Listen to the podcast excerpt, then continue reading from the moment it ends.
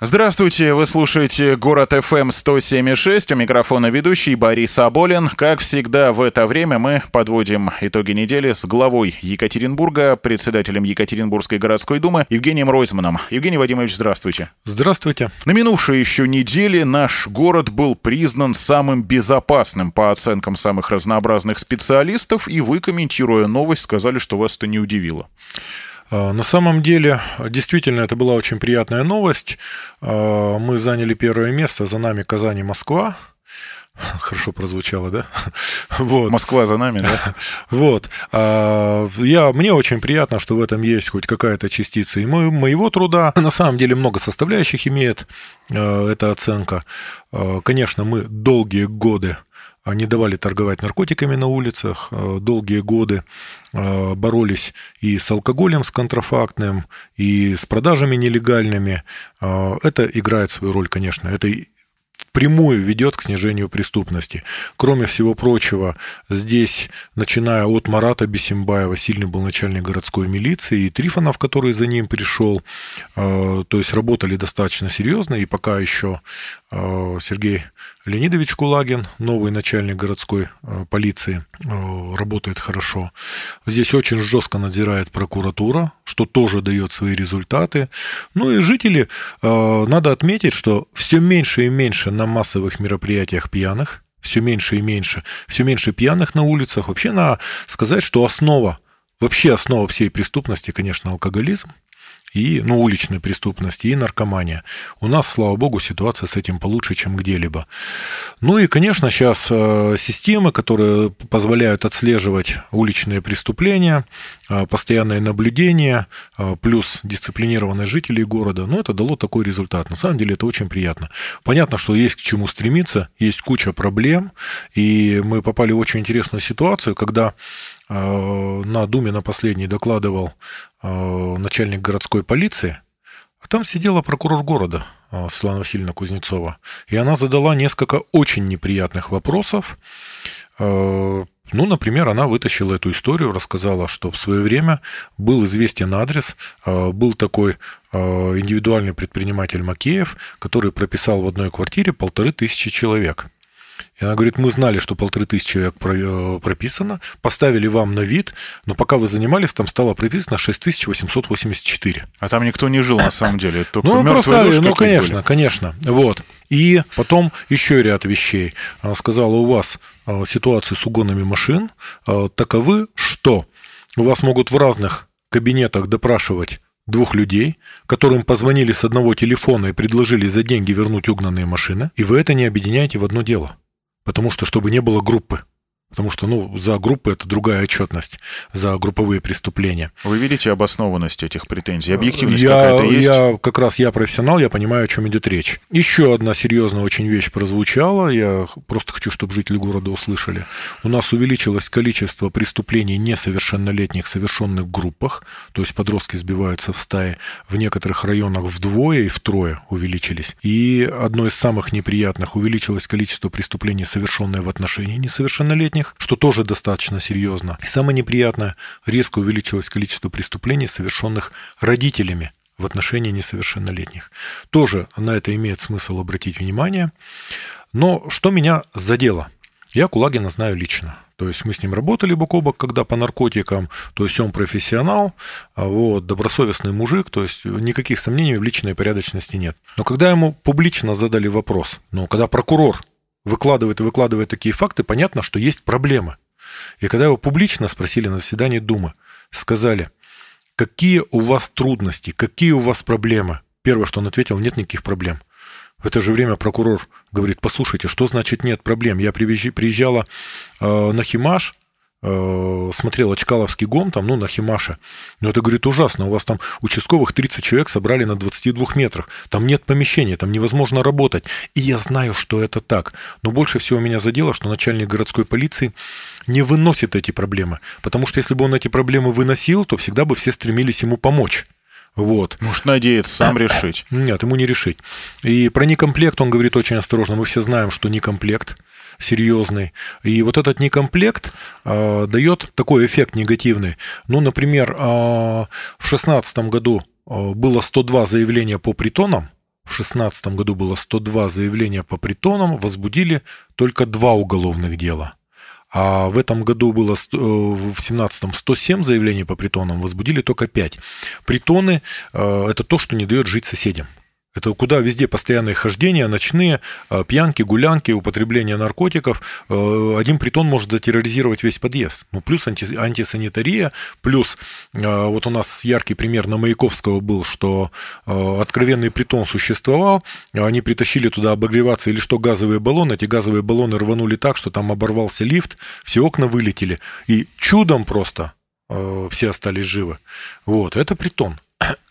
Мы, кстати, сейчас занимаемся, потому что это оказалась наша квартира муниципальная, смотрим, что можно сделать. Вот. Есть о чем подумать, но мы уже кулуарно договорились повстречаться с руководством э, городской полиции и с городскими властями, просто обсудить, чем мы можем помочь и поддержать, потому что на самом деле, ну, наши умеют работать, надо им помогать, условия эти создавать.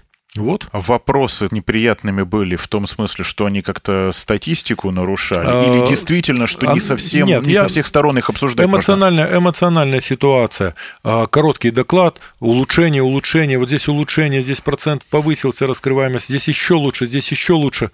И вдруг сидит прокурор и говорит, стоп, вот здесь, вот здесь, вот здесь. То есть прямо как гвозди начала заколачивать. И понятно, что э, Сергею Леонидовичу было очень неловко и неудобно. Вот. Но это профессиональный разговор. И, кстати, приняли решение на следующее заслушивание обязательно приглашать прокурора города. То есть э, гораздо, гораздо более емкий получился разговор. Я со своей стороны запросил все материалы по несовершеннолетним, потому что это в первую очередь это отсутствие должной профилактики, и город здесь должен, конечно, работать наравне с прокуратурой и с полицией, потому что такого уже нет, там, знаешь, там, твои дети, мои дети, это наши дети, и нам здесь жить в этом городе, и, конечно, надо эти вопросы решать, ну, на дальних подступах начинать решать. Хотя в целом Поскольку я езжу по школам и бывал во всех школах, я хочу сказать, что дети у нас растут нормально. А откуда возникают вот эти ситуации, подобные Шадринской? Понятно, что драки бывали везде, и в нашей школе дрались, и после уроков выцепляли, но до такой степени, когда там берет ружье и кричит «я всех ненавижу». Не, ну, видимо, действительно всех ненавидит,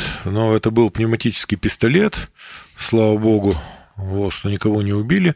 Но нам есть о чем подумать. И пермская была ситуация, и многие другие. Но в целом я хочу сказать, что дети, дети в целом наши растут хорошие. Они растут хорошие. Понятно, что э, есть вещи, которые раздражают. Но вот последний раз бегали на плотинке. Кстати, кто захочет, в субботу в 10 утра приходите от ротонды. Э, от ротонды пробежимся, там кружок сделаем, потом чаю попьем с пирогами. Вот, не, так, не торопясь побежим. Ну и вот, последний раз бегали на плотинке, э, а, все исписано, все в граффити. Представляете, дорогущий серый благородный гранит, э, та часть набережной еще сам Малахов ее знаменитый разрабатывал. Все граффити устряпано, причем граффити такие чисто русские, бессмысленные, беспощадные. Вот, и Конечно, это пруд городской, плотинка, набережная, это лицо города, и так уродовать, э, ну, очень досадно. Я полагаю, что, конечно, э, чем ближе к девятой школе, тем больше граффити. Кстати, об уродстве городского пруда. На этой неделе же приняли решение зеленую полусферу убрать. Я сам так и не понял, что она из себя представляет, хотя в интернете пишут немало. Слушайте, на самом деле эта история очень давняя. Туда поставили полусферу, и это подразумевался такой мяч. Его делали как малахитом, вроде такой малахитовый мяч на пруду. Потом э, был какой-то ребрендинг, я не знаю. А на самом деле там все время топится печка, и какие-то люди туда ходят. И я считаю, что вообще ничего лишнего не должно быть на акватории городского пруда. Как в свое время граждане, ну, жители города возмутили, что хотят церковь поставить, точно так же эта полусфера, ну, ничего не должно быть на акватории городского пруда. И это совершенно разумные требования убрать. Она не несет никакой функциональной нагрузки. Но самое главное, что теперь выступили против и непосредственно власти, и суд, потому что до этого только граждане в интернете возмущались, а как ничего не делалось. Огромная работа по набережной, по городскому пруду мы с Александром Эдмундовичем обсуждали. Постараемся убрать все граффити, вычистить. Я думаю, что надо будет обращаться и разговаривать со всеми на всех городских порталах, особенно с молодыми. А, ну, нельзя уродовать акваторию городского пруда, а, нельзя уродовать серый вот этот древний гранит, потому что там можно э, снимать это все только пескоструем. Это очень сложная технология, это шумные, это в глаза летит. Вот. Но чистить приходится все равно. Вот. Я думаю, что все-таки в Екатеринбурге живут разумные, э, хорошие люди, и удастся как-то достучаться до них. Еще пару вопросов на тему экологии. Во вторник на заседании городской думы еще выступал Егор Свалов, председатель комитета по экологии. Там о свалках шла речь? Э, речь шла о мероприятиях, которые приведут к, мини- к минимизации этих свалок, угу. возможность ликвидировать все свалки.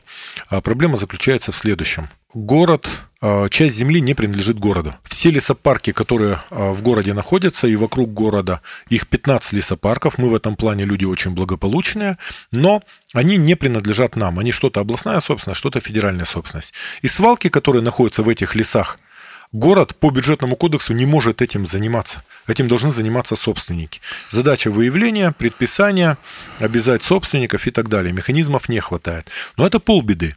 А, я выступил, ну не выступил, я же веду заседание, я сказал, а, я очень хорошо знаю окрестности города. Вот сейчас, кто вас слушает, знает, кто ходит на майскую прогулку, регулярно. А майская прогулка – это 50 километров вокруг города, в черте города, вокруг города, но ты все время только выходишь за город, ты идешь по свалкам. Под ногами хрустит пластик. Это шартаж же в основном. И, ну, шартаж и в другую сторону, и уктус, и все остальное. Вот. Все время свалки. Чуть в лес уходит дорога, в обе стороны от дороги вываливают мусор. За садами везде вывален мусор. То есть а, этого становится все больше. Загажены каменные палатки, северские каменные палатки а, возле озера Песчаного. Ну, там просто, он там вываливают жители. А дальше по высоковольтке, если ехать, в одну и в другую сторону просто везде свалки. Их становится все больше и больше. Вы видели, что произошло в Волоколамске? Ну, э, какой взрыв вообще, там, ну, дети начали травиться этими свалочными газами. Так вот, мы идем тем же путем. У нас все окрестные леса загажены, и винить нам некого вообще, кроме самих себя, потому что это делаем мы сами. И э, Егор Анатольевич показал, ну, какие алгоритмы, как это все делать, но я понимаю, что все, что предлагается сейчас, это вслед уходящему поезду. Эти свалки растут значительно быстрее. И, конечно, городу недостаточно полномочий. Если бы была возможность, ну, была бы муниципальная милиция, а если бы была возможность штрафовать, это бы было и пополнение городского бюджета очень быстрое, и возможность быстро влиять на ситуацию. Это такие мощная дисциплинарная дисциплинирующее воздействие оказывает. Но пока вот таким способом будем, посмотрим, что можем сделать, но ситуация ухудшается, и, конечно, все, кто меня слышит, э, но я хочу, чтобы обратили внимание. Вообще с проблемами э, свалок, с проблемами мусоросжигания можно бороться только одним способом. Это раздельный сбор и переработка. Никто ничего в мире другого не придумал. Сжиганием не решается ничего. Раздельный сбор и переработка. Вот. Ну, надеюсь, что мы к этому когда-то придем. А к вопросу о полномочиях. В среду администрация города их получила в области контролирования раскопок и производства земляных работ. Это тоже довольно-таки актуальный вопрос. Тем более сейчас, когда календарная весна никак не раступит, не наступит, а копать у нас что-то иногда принято и вот в отрицательные температуры. Насколько это серьезный вопрос? Не, ну это на самом деле серьезный вопрос, но там есть все механизмы. А, все механизмы, это обсуждалось на самом деле долго. А, все механизмы влияния на тех, кто производит раскопки, чтобы все приводилось в божеский вид, ну и существующий этому регламент. Но за этим приходится следить. И, кстати, один из источников загрязнения городской среды – это вовремя незакрытые раскопки. А здесь Сейчас готовится очень мощный стратегический план развития города. А будет он приниматься 22 июня, 22 мая на заседании городской думы. Перед этим 17 будет обсуждение. Ну, два месяца осталось. Да, но а мы сейчас, а, все, кто помнит, мы сделали очень мощный проект в свое время. А, Липович в свое время еще Евгений Ефимович подсказал. Очень не хватает мне этого человека. Я понимаю, за что его можно было уважать. Конечно, он опередил свое время. Но только сейчас, когда человек да. не стало, понимаешь. И он это. столько на себя вот этих ударов и несправедливости принимал. Вот. Но вот благодаря ему нам удалось сделать масштабное с Уральским отделением Российской Академии Наук масштабное исследование всех источников загрязнения городской среды. Напоминаю, что совершенно неожиданные были получены результаты. Оказывается, основной источник загрязнения – это минеральные, минеральные частицы. Это выветривание почв, это огромную роль играет выбивание асфальта шипами – Огромную роль играют стройки незакрытые. Самое главное, что территории, которые убирает город, ну, улицы, они оказались значительно чище, чем дворовые территории, которые должны убирать там жители и управляющие компании. Но самое главное не это. А, с удивлением обнаружили, что на органику приходится всего-навсего 20%. То есть на износ шин на выхлоп. А про выхлоп я уже говорил, это 188,5 тысяч тонн в год выхлопа от автомобилей. Значит, износ шин, выхлоп от автомобилей, незакрытые пространства, э, газоны, там, где травяное покрытие размешивается колесами, это всего 20%. То есть основное все-таки это э, минеральные остатки. Вот. И поэтому мы должны сейчас вот в этот стратегический план завести отдельное направление. А, звучать оно будет так. Оно сейчас разрабатывается, звучать оно будет так. А, источники загрязнения городской среды и алгоритмы минимизации ну, последствий или минимизации вреда и так далее. Суть в чем? Пошагово расписать все рекомендации, что необходимо делать. Ну, например, одна из очень жестких рекомендаций – переходить с шипованной резины на липучку. Вся Европа переходит. Вся Европа переходит. Э, всю жизнь так ездили. Э, шипы портят асфальт, шипы изнашивают асфальт, и шипы поднимают воздух. Вот весной, когда становится сухо, вот эта вот взвесь висит, из-за которой э, объявляют штормовое предупреждение и так далее. Это выбивается шипами, потому что на шипах ездят до мая. Вот. Это я один из моментов сказал. Второе. По э, примеру китайцев китайцев надо отдать им должное, они с огромным уважением относятся к своей земле, и у них любая стройка, любой открытый грунт, вот только грунт вскрыли, он сразу же закрывается э, таким зеленым э, тонким полиэтиленом. А только начинается какая-то стройка, у них сразу ставят увлажнители. На каждой стройке забор и увлажнители. Если это китайцы сумели, мы это тоже сумеем. Ну и ряд таких пунктов, что необходимо делать. Понятно, что все мы не сможем осуществить, но те, кто придут за нами, у них будет хотя бы ну, какие-то понятные готовые решения, они могут уже по ним идти. То есть, в конце концов, мы сделаем все возможное, чтобы именно минимизировать, а что-то вообще ликвидировать, какие-то источники загрязнения городской среды. Этого в стране не делал еще никто. Еще на этой неделе порадовало то, что областные власти все-таки пошли и дальше в борьбе за право штрафовать за парковку на газонах, обратились в Верховный суд. То есть так или иначе гряземесом еще рано спать спокойно. Но это на самом деле делаем мы, это на самом деле делает город, этим занимается. Тамара Сайдалиевна Благодаткова, но это надо доводить до конца. Ну, пока Верховный суд это по закону, а единственная оставшаяся инстанция. Да, доводить до конца это очень важный момент. Конечно, не хватает городу полномочий. Мы продолжаем подводить итоги недели с главой Екатеринбурга Евгением Ройзманом. На официальном портале Екатеринбурга в среду появилась такая новость, что Екатеринбург признан одним из лучших городов в стране, где люди отдыхают с детьми. И как раз на этой неделе, в четверг, объявили, что 1 апреля стартует уже летняя оздоровительная кампания. Можно будет подавать заявление. Евгений Вадимович, что скажете по поводу этого рейтинга и как город готов к летней очередной оздоровительной кампании? А, по поводу рейтинга Екатеринбург давно уже входит и в международные рейтинги, и в топ-100 самых гостеприимных городов мира. У нас а, Екатеринбург по сути своей открытый европейский город и гостеприимный. А, сюда любят приезжать. Здесь хороший, ну, скажем так, общепит, гостиничная инфраструктура. У нас очень много торговых центров. Я думаю, первое место сейчас в России занимаем по количеству на душу населения. Вот. Сюда любят приезжать. И действительно, здесь есть что посмотреть. Это богатый и красивый город. Ну, еще и безопасный. Это хорошо? Это приятно, это то, что влияет и на инвестиционный климат тоже. Вот. А что касается э, детского отдыха, в свое время после перестройки те, кто были до меня, сумели сохранить практически все, что принадлежало городу. Там ряд серьезных вещей сумели сохранить библиотеки, сумели сохранить э, пионерские лагеря, принадлежащие городу. И это, конечно, работает на нас, и недостатка не будет. Правда, мы когда были, у нас было всегда три смены, сейчас четыре смены. Так и народу-то больше становится, вот. и возможностей больше. Смотря, опять же, что детям Я-то, я-то на Уралмаше жил, у нас было четыре пионерских лагеря. Адуй, Ягодная и Солнечная, и Молодая гвардия еще была в сторону Кашина, которая. То есть мы все, весь Уралмаш, там у кого родители работали, все в одних тех же пионерских лагерях были, все друг друга знали. Как праздника ждали лето. Ну, я и на три смены уезжал нормально. На этой неделе еще прошла информация, что Павел Бажов может стать новым туристическим брендом Екатеринбурга. Культурным, литературным-то он давно является, ведь в этом году исполняет 75 лет присуждения госпремии Малахитовой шкатулки Бажова, а в следующем году у него юбилей очередной. 140 лет будет. Да, да, да. Что думаете насчет вот этого привлечения именно Бажовым и насколько это заинтересует жителей других регионов и стран? На нас-то понятно, потому что у нас бажовских мест много, это не только Екатеринбург. Слушайте, но вообще бажовский маршрут имеет смысл, потому что Бажов достаточно хорошо знал горнозаводской Урал, но он больше по южной стороне. Но я как историк хочу сказать одну интересную вещь.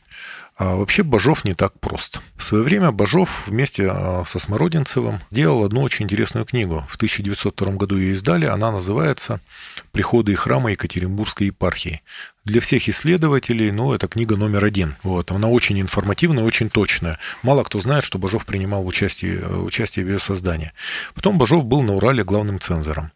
У Бажова есть несколько книг, которые изымали из всех библиотек. Ну, например, а, рассказы об истории дивизии Красных Орлов. Такая была книга, изымали отовсюду ее. А, и у Бажова была достаточно сложная ситуация, он ждал ареста. И вот он малахитовую шкатулку начал именно в ожидании ареста, и вдруг она выстрелила. Но я хочу еще как историк добавить одну вещь. Я в свое время, но я занимался шарташом плотно, потому что шарташ, надо понимать, что все городские головы до середины 19 века были шарташцами, купцами-шарташцами. Все первогильдейцы купцы, они были с Шарташа.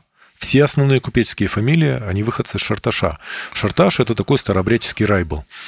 И Бажов написал, э, у Бажова есть, я не знаю, как назвать, а сказать рассказ Бажова, оно не рассказ. Сказка, оно не сказка.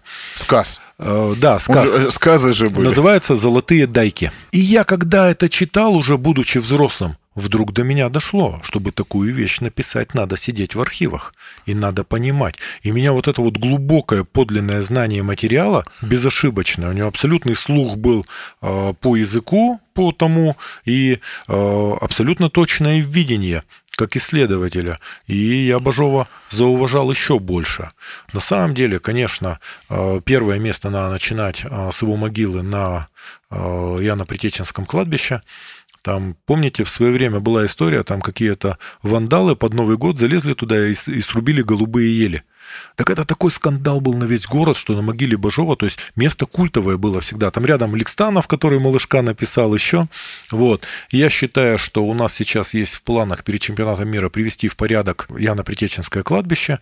Это самый старый некрополь в городе вот напротив центрального стадиона. Там столько интересного есть, его надо приводить в порядок, есть такие планы, и начинать вообще оттуда. Но Бажов, не использовать такой бренд, это ну, э, было бы нелепо. И я считаю, что это очень интересно и очень хорошо.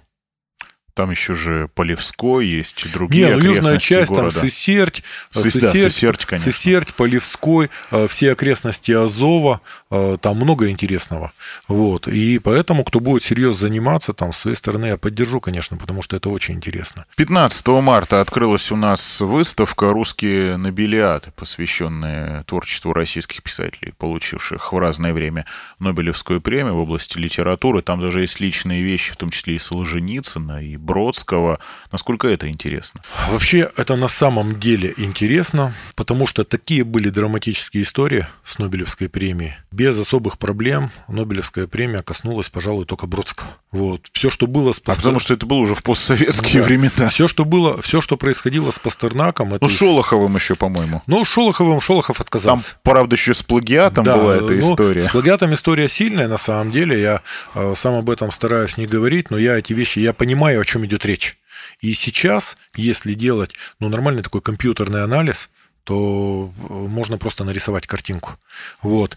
А, но э, что касается Пастернака, я считаю, что получением Нобелевской премии вот оно и повлекло вот это исключение из Союза писателей, потому что те, кто голосовал за исключение, скорее всего, им покоя не давала именно полученная Нобелевская премия, потому что они тоже были писатели. Вот. Последняя премия, которая была вручена Алексеевич, с одной стороны, я очень рад, что русскоязычному писателю она вручена. А, но это, наверное, больше публицистика. Но, с другой стороны, там достаточно независимое вручение. А, там же знаете, как эта система устроена. Там такое голосование, на которое повлиять со стороны невозможно. Да сейчас отношение к литературе несколько иное. Да, а, но последнее вот то, что Исигура получил, я считаю, вообще совершенно заслуженно. Очень мощная Исигура. Вот. Но вообще японцы интересные. Боб Дилан же получил. Боб Дилан очень интересно получил, назад. да. Но я не знаю, ну, Боб Дилан, да, Боб Дилан. Вот. Ну, нормально на самом деле. Русские очень хорошо представлены а, в этом ряду очень достойными именами. Нормально. А в Екатеринбурге на этой неделе еще же подвели итоги конкурса «Книга года». Я на самом деле не следил. Я узнал, что книгу года там премию какую-то получил Вениамин Голубицкий, но узнал, что это за оформление книги. Вот. Я в свое время сам попадал в такую ситуацию. У меня книгу признавали лучшей книгой года, потом отменили голосование, и я к этому отношусь так. Вот. Для меня сам факт, когда держишь свою книгу в руках, когда она только вышла из печати, э, это дороже всего. Ну, у вас вот очередная книга вышла же в этом году. Ну, у меня вышла книга, она уже распродана, сейчас дополнительный тираж сейчас придет. Э, на самом деле я за нее переживал, за эту книгу, потому что она структурирована не так, как мне хотелось бы. Но мне потом написал Леонид Юзефович, он сказал, что рассказы гораздо мощнее, чем книга получились. Позвонил Михаил Веллер. Я говорю, ну вот, Михаил Иосифович, мне кажется, она так структурирована. Он говорит, да, я думал, так задумано. Ну, похвалил, сказал, очень хорошая книга. Потом Гребенщиков позвонил, Дима Быков. Ну, я успокоился. У Гребенщикова там все в порядке со здоровьем. У Гребенщиков сейчас уехал в Израиль. За, забеспокоиться он заставил немножечко. Да, он сейчас, сейчас э, уехал в Израиль, а, потому что ну, море, солнце, а, сухой соленый воздух. Вот, у него воспаление легких, судя по всему, было. А, ну, все запереживали, забеспокоились, потому что Гребенщикова любят, и откровенно. Вот, и пользуясь случаем, то есть Борис Борисовичу при возможности от нас, от всех передам пожелание доброго здоровья. 5 числа сюда приезжает с лекции Андрей Звягинцев. На сегодняшний день один из самых крутых всемирно признанных русских режиссеров. Он будет читать лекцию в Ельцин-центре 5 числа, 5 а, апреля. Это очень серьезная история. Я сам пойду, потому что ну, редко доводится, чтобы вот с режиссером такого уровня впрямую можно было встретиться и выслушать. Спасибо большое. Евгений Ройзман, глава Екатеринбурга, председатель городской думы, был у нас в гостях. Давайте удачи вам всем. Всего хорошего.